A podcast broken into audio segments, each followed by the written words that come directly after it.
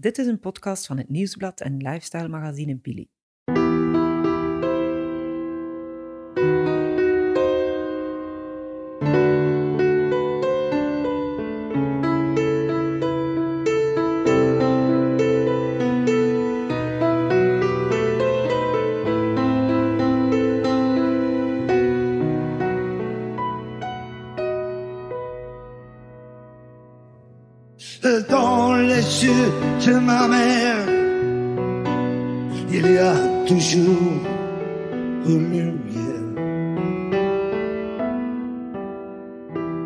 Ik ben Evie Hansen en in deze podcast ga ik in gesprek met mijn mama Arlet. Waar ga ik nu vechten eh, tegen kanker als ik er toch van moet sterven? Mama is 75 en heeft niet lang meer te leven. Goedemorgen. Dag Arlet. Dag Evie. Samen met journaliste Annelies Rutte praten we aan de keukentafel over ziek zijn, doodgaan, maar vooral over het leven. Ah ja, want ik ga nu de volgende zijn. Zo hè, dat is als je een ouder verliest, dan... Natuurlijk is dat wel de no- gelukkige, Ja, gelukkig. de normale gang van het leven. Dit is aflevering 6 van de afscheidstournee van mijn moeder. het verdriet of het besef van het verdriet van het moment dat ze er niet meer gaat zijn, is echt nog altijd zo hard als het eerste moment dat ze mij belde. Ehm, ik weet dat er momenten gaan komen, of ik weet dat er een moment gaat zijn, dat ik haar vanaf dat moment inderdaad niet meer kan bellen voor goed nieuws. En er zijn een aantal momenten in mijn toekomst waarvan ik denk, godverdomme, sommige kanker had nog eens even een paar jaar weggebleven.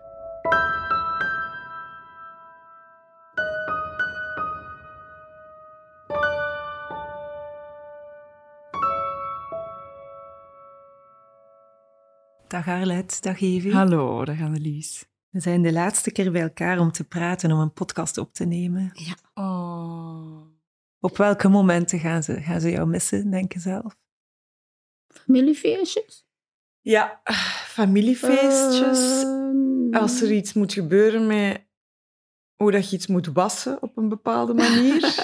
Ja, het trouwkleed heb ik nog gewassen. ja, en ook hoe dat je eh, de knop eraan zetten en zo. Van Dat moet ik zelfs nog doen. Ja. en dat klinkt nu heel... Maar dat is niet oneerbiedig, hè? Maar dat is echt zo van die dingen, daarvoor belde naar uw mama. Ja, dat zijn Ja. praktische dingen. En dat hebben wij als jonge vrouwen nooit, ge- nooit meer geleerd op school. Nee, ja. Het is wel zo, ik, ik herken dat zelf ook. Als je iets niet weet, dan bel je naar je mama Ja. en die weet het altijd. Ja. Wat dat wel heel fijn is, is dat mijn mama qua... Ik bel u niet zo meteen... Allee, het is niet dat ik vaak om goede raad vraag of zo, omdat in de opvoeding is die goede raad sowieso al meegegeven. En ik denk dat jij ons ook altijd hebt gemotiveerd en gestimuleerd om te doen wat wij denken dat het juiste is. Ehm, dus ik heb nooit gevraagd van, ah, mama, hoe moet ik mijn kinderen opvoeden? Omdat het al in mij zit, dat heeft ze al doorgegeven. Maar zo die kleine praktische dingen, zeker, ja. En ehm, Maar je gaat daar ook missen om plezier te maken. En, eh, ja, en ook, wat ook heel bijzonder is, is dat, ehm, dat ik zelf zo op een ander niveau kom. ah ja, want ik ga nu de volgende zijn. Zo, hè? Dat is als je een ouder verliest, dan, ben ik me wel... Natuurlijk is dat wel de no- gelukkige, Ja, gelukkig. de normale gang van het leven. Hallo, ik ben Mak en ik ben 11 jaar. Hallo, ik ben Scout en ik ben eh 13. En wij zijn broers. We zijn ook de zonen van eh, Evie en de kleinzonen van Arlet Jacobs. En wij eh, noemen haar oma. Oma is wel altijd een heel belangrijk figuur in ons leven en dat zal ze wel altijd blijven. En ik zal, denk ik, binnen 20, 30 jaar nog altijd aan oma denken en dan aan mijn kinderen vertellen. Hoe Ja. een fantastische vrouw dat dat was. En, Iedereen heeft dat wel eens hun ouders gewoon zo. Als je zoiets een discussie hebt of zo, dan kan je daar altijd met oma over praten. Niet dat we er veel hebben, maar als we er zin in hebben, dan is dat wel leuk dat we met haar eh, daar daarmee terecht kunnen. Ik ga oma zeker missen, zeker. Ik denk, ja, zij is, van ja. iedereen, denk ik. zij is zo onze tweede ouder, een beetje.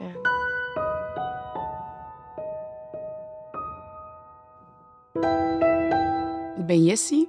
Ik ben de dochter van Wim en zo ook het oudste kleinkind van Arlet. En ik noem Arlet de Mekke. Voor mij is Arlet is, is mee een, een moederfiguur. Ehm, ik heb veel tijd in mijn jongste jaren daar gespendeerd. Zij hebben denk ik een groot deel, of zo ervaar ik dat toch ook, van mijn opvoeding en van die aanwezigheid en die warmte op dat moment betekend. En ik ben daar zeer dankbaar over, omdat mijn ouders, ik zie hen doodgraag en zij zien mij doodgraag. Maar ik denk dat het wel altijd heel warm is geweest dat zo'n jonge ouders aangevuld werden door zo'n liefdevolle grootouders. En dat ik eigenlijk mij een gezin met vier ouders voorstel. Zij is de vrouw die ik als eerste zal bellen voor goed of slecht nieuws. Ik heb bij haar goede momenten gevierd, verjaardagen, proclamaties, eh, het eerste liefke, alles erop en eraan. Maar ik heb ook mijn, mijn eerste liefdesverdriet bij haar uitgehuild. Ik heb heel veel bij haar gezeten. Ik heb gepubert. Enorm. Denk als het eh, mama en papa dit horen, dat het eh, met een glimlach zou zijn. Ik ben weggelopen naar haar en ik ben daar gaan zitten. En ik heb daar in alle stiekemheid gezeten en niemand mocht weten waar ik was. En Arlette hield zich daar ook aan. Die deed dat ook echt voor mij. En dat is iets heel bijzonders dat wij wel samen hebben. Ik zie die zo graag als dat ik mijn mama zie. Ik ben ook wel benieuwd, want grootouders zijn ook altijd wel zo de lijm in de familie, in het gezin. Hè, die, dat dan, die, eh, die de kerstfeestjes organiseren. Eh, en nu ook zijn de grootouders ook een reden om nog eens samen te komen. Om toch dat verjaardagsfeest te organiseren voor iedereen die nu jarig is, die eigenlijk niet van plan was om iets te organiseren en dat toch maar doet, zodat oma er nog kan bij zijn. En als dat wegvalt, dan wordt dat wel een extra moeite, een uitdaging, om dat als gezin te eh, blijven, te blijven doen. onderhouden. Daar ben ik me ook wel van bewust. Ehm, nu, ik denk dat mm, onze Wim, dat die zich wel als nieuwe bompa naast de staf gaat... dat hij die plek zal opwijzen en als een echte schooldirecteur Eh, eh, de feestjes zal ja. organiseren. Maar natuurlijk is het ook zo dat ehm, er zijn feesten geweest waar dat wij nog op waren. Ik denk dat hier nog foto's van hangen. Waar dat mijn zus en haar kinderen nog bij waren. En een broer en zijn kinderen bij waren. Maar dan komt er een ogenblik dat ieder gezin zijn eigen feest gaat hebben. Dus dat Davy er feest gaat hebben met haar gezin, de Wim met zijn gezin. Ehm, dat, die gezinnen gaan ook veel te groot worden om nog allemaal samen te komen. Hè? Maar je, je weet wel, mijn kinderen komen goed overeen. Ik laat een warme, hechte familie achter. Dat hoop ik, hè? Ja, ja, ja. ja, ja, ja, ja, Ja, en de staf ja. is er ook nog, hè. Ja. Die, die mag ook komen naar het feest, hè.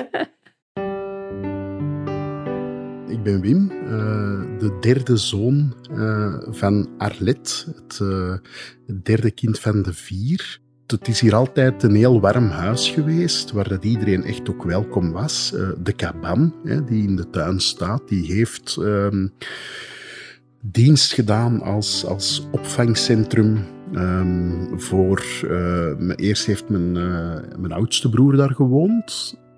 En dan, goh, heel de chronologie herinner ik mij misschien niet. Maar dan, eh, dus Hans heeft er gewoond. eh, ik heb er heel even gewoond tijdens mijn scheiding. Evie is er denk ik heel even geweest tijdens haar scheiding. Eh, Geert, mijn, mijn stiefbroer, of mensen in een scheiding. Mijn andere broer, mijn jongste broer, Koen, heeft er ook heel lang in de tuin gewoond. Eh, zelfstandig begeleid wonen. Maar ook andere eh, vrienden, hè, toen, als, als het leeg stond, het huis, ehm, of het huisje, dan hebben daar eh, ja, iedereen die dat eigenlijk nood had aan een tijdelijke opvang, is er altijd welkom geweest. Dat is ook de reden waarom dat, dat we ook direct zeiden toen we het hier kochten. We gaan, we gaan dat terug herstellen. Ik denk dat het, dat het voor mij vooral mijn taak zal zijn om mijn familie dezelfde warmte te kunnen geven, uh, ervoor te zorgen dat die hier bij ons thuis allemaal zich altijd welkom voelen op eender welk moment dat ze kunnen binnenvallen. Dus eigenlijk een beetje, ja, ik denk dat dat ook een belangrijke nalatenschap is van mijn moeder. Dat is uh, zorgen dat iedereen uh, welkom is. Ehm, familie, maar ook vrienden.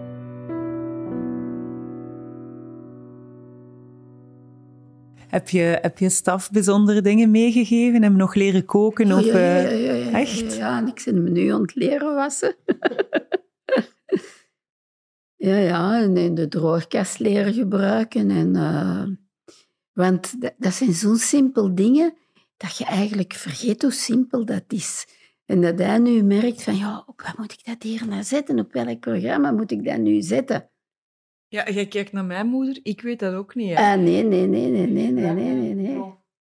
Maar koken um, heb je ook nog geleerd. Dus kun je iemand leren koken op, op korte tijd? Of zijn plan leren trekken in nee, de keuken? Nee, ja, nee, nee. Onze kook is nu een gemakkelijke kook. Staf haalt uh, elke week of om de twee weken bij de Beenhouwer klaargemaakte maaltijdjes. Een hele goede beenhouwer. En daar doe je dan ofwel wat patatjes bij en nog een, een, een tomatje. Ofwel doe je bij wat rijst bij en een, een, een groente. Wij koken hier op 10 minuten. Hè. Jullie warmen op? Ja. Ja, oké. Ja, eigenlijk koken doen we niet meer. En een eitje bakken, kan hem dat? Ja, dat is het leren. Maar in het begin zitten we het vuur wat te hard. Hè. Ik heb dat eigenlijk nog niet uh, bij stilgestaan. Ik sta er ook niet bij stil. Ik vind dat ook niet de, de, alleen de moeite, dat zou ik nou niet zeggen, maar ik vind ook niet dat, dat ik daar moet bij stilstaan van uh, dat ze niet meer is. Oei, wat ga ik doen? Ik denk dan van, als dat zo is, dan zal ik het wel zien en dan zal ik wel meemaken wat, wat het me geeft in feite. Ik ga er geen uh, beelden op plakken, op voorhand of s'nachts van wakker liggen of zoiets. Van oei, oei, oei, ik ga alleen zijn, ik, ik zal mijn eten alleen moeten klaarmaken, ik zal de was moeten doen die ik niet goed kan doen. Uh, daar zit ik allemaal niet aan te denken. Nee, absoluut niet. Ik zal wel zien wat, wat het leven brengt naar als hij weg is en dat ik alleen ben. Ik denk wel ik in een grote stilte gaan vallen. Als ze niet meer gaat zijn. Dat in ieder geval. Dus, uh, en daar ben ik me nu al bewust van. Dus, uh, overlast heb ik een tas gekocht voor haar. Met... Ja, dat is goed. Ik heb dus overlast een, kof een koffietas gekocht met een klaproos op. Maar ik wist dat ze dat geen zag. En ik denk, ja, dat, dat als er niet meer is, dat ik daar ga wat drinken. Hoe denk je dat voor staf zal zijn als je er niet meer bent? Ik denk dat dat verdrietig gaat zijn, hè? Kan, dat kan niet anders. Als je nou zo'n perfecte vrouw hebt gehad.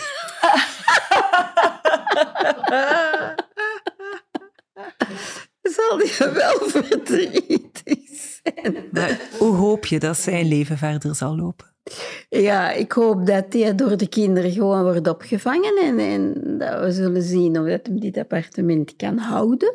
En, uh... Maar we zullen zien, hè. Allee, de staf zal zien. Wij zullen zien. De staf zal zien, hè. En uh, hoe dat daar verder gaat verlopen. Maar ja, als Wim is al volop uh, de cabane in orde aan het brengen. Dus daar is hem altijd al welkom. Bij ons ook. Wij zijn de kelder in orde aan het brengen. Staf zijn zoon de zolder in orde aan het brengen. de kelder zetten, hè? De kelder, maar, maar als het een studio wordt Ja, ik moet dat volgende keer moet ik eens gaan zien. Hè. Maar is dat iets dat jullie uitspreken, van ik ga u missen? Of, uh... Nee, hè?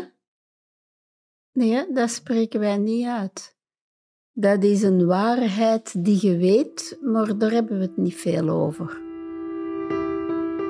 Denk je soms, wat als ik 100 jaar was geworden, dat had Oh, ook nee. gekund?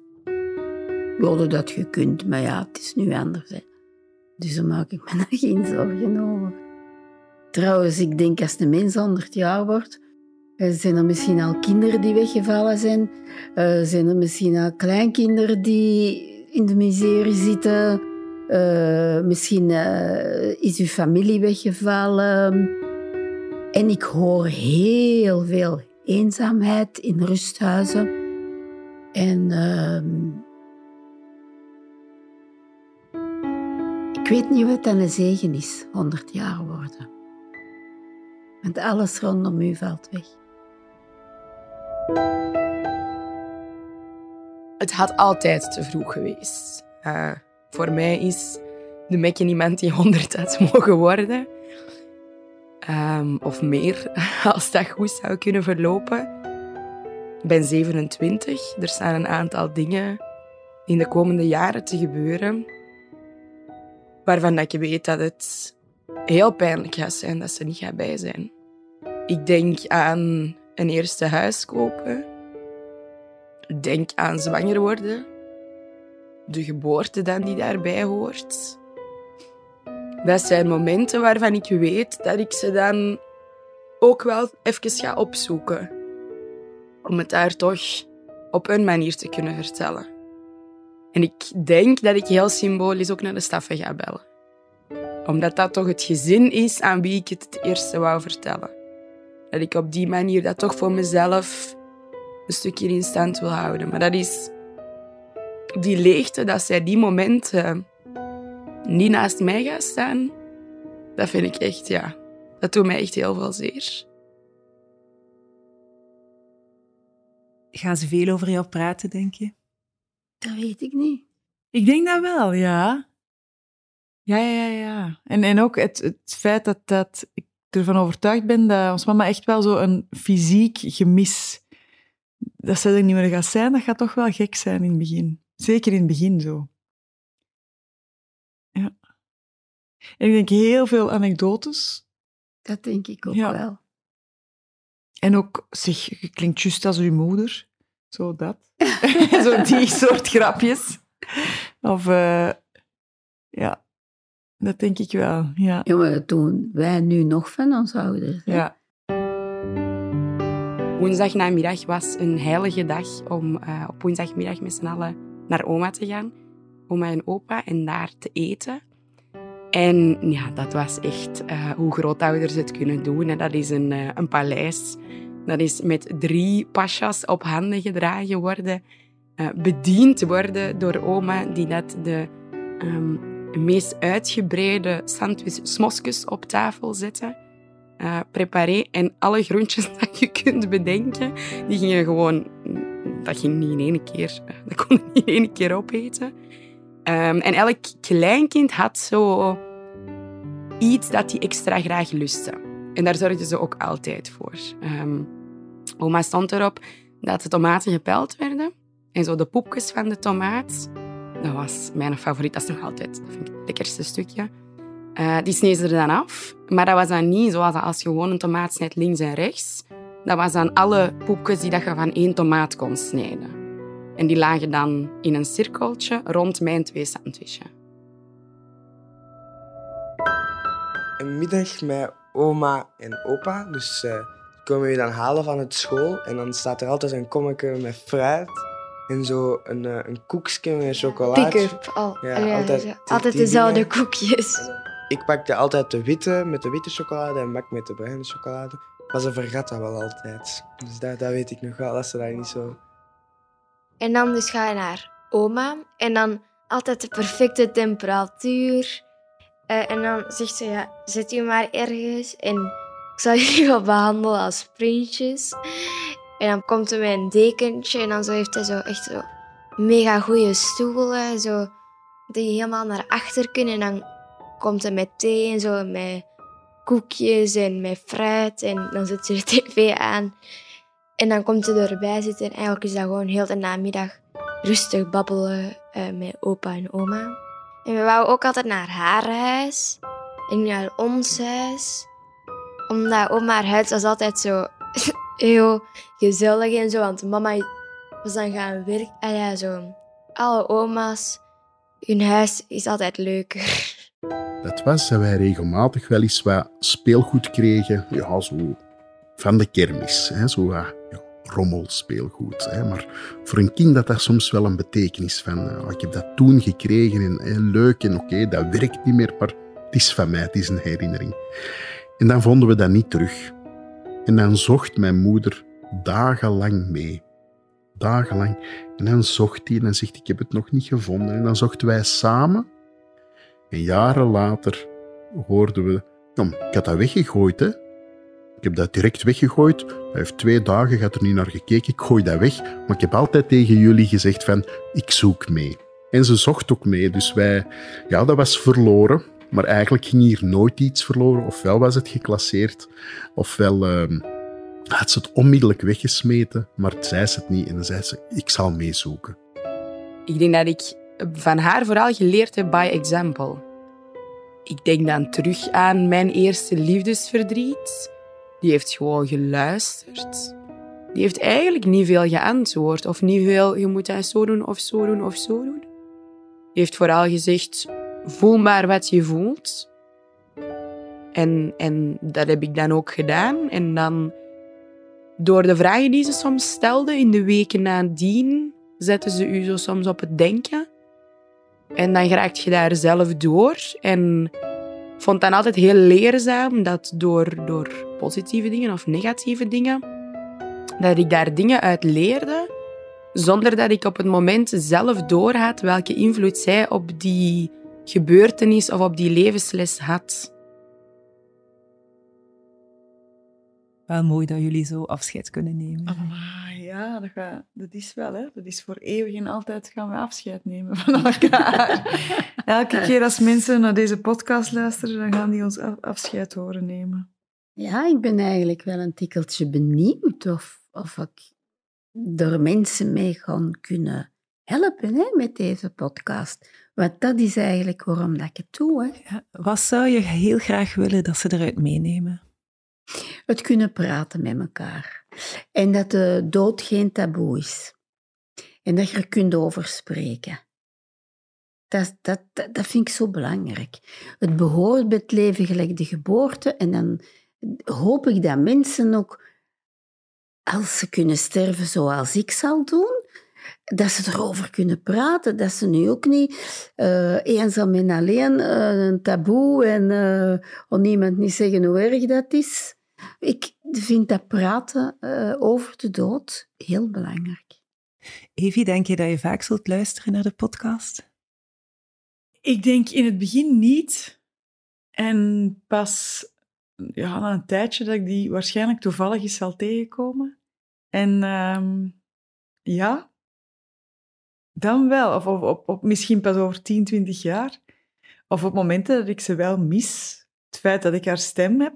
En, um, en nog heel veel toffe... Allee, dat ik mijn mama opnieuw zal kunnen horen praten zoals hier.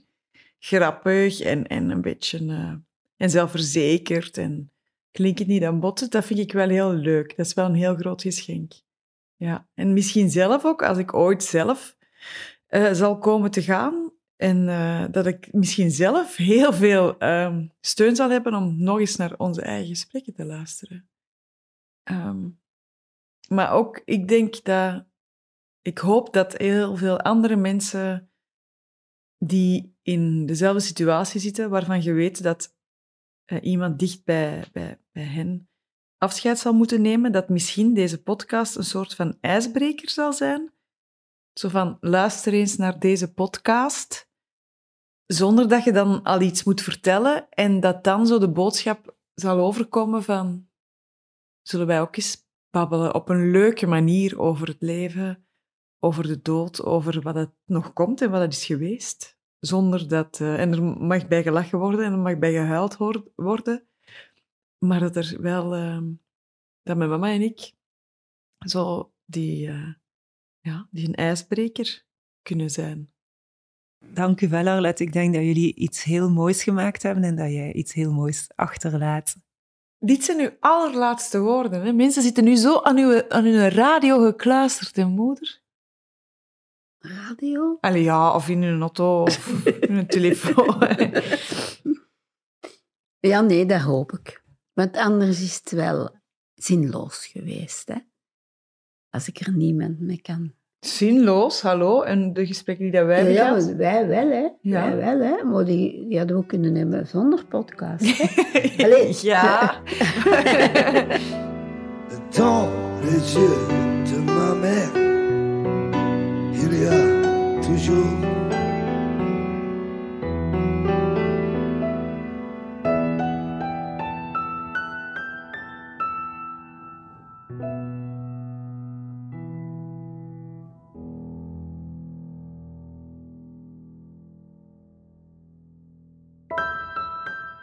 Dit was de afscheidstournee van mijn moeder, een podcast van het Nieuwsblad en het lifestyle magazine Billy. De stemmen die u hoorde waren die van Arlette Jacobs, Evie Hansen en mijzelf, Annelies Rutten. Speciale dank ook aan Staf, Mac, Scout, Wim en Jessie. De muziek is uiteraard van Arno en werd met veel liefde bewerkt door onze monteur Elisabeth Verstraeten van House of Media. De productie was in handen van Kaatje de Koning, Eva Moeraert en Bert Heijvaart.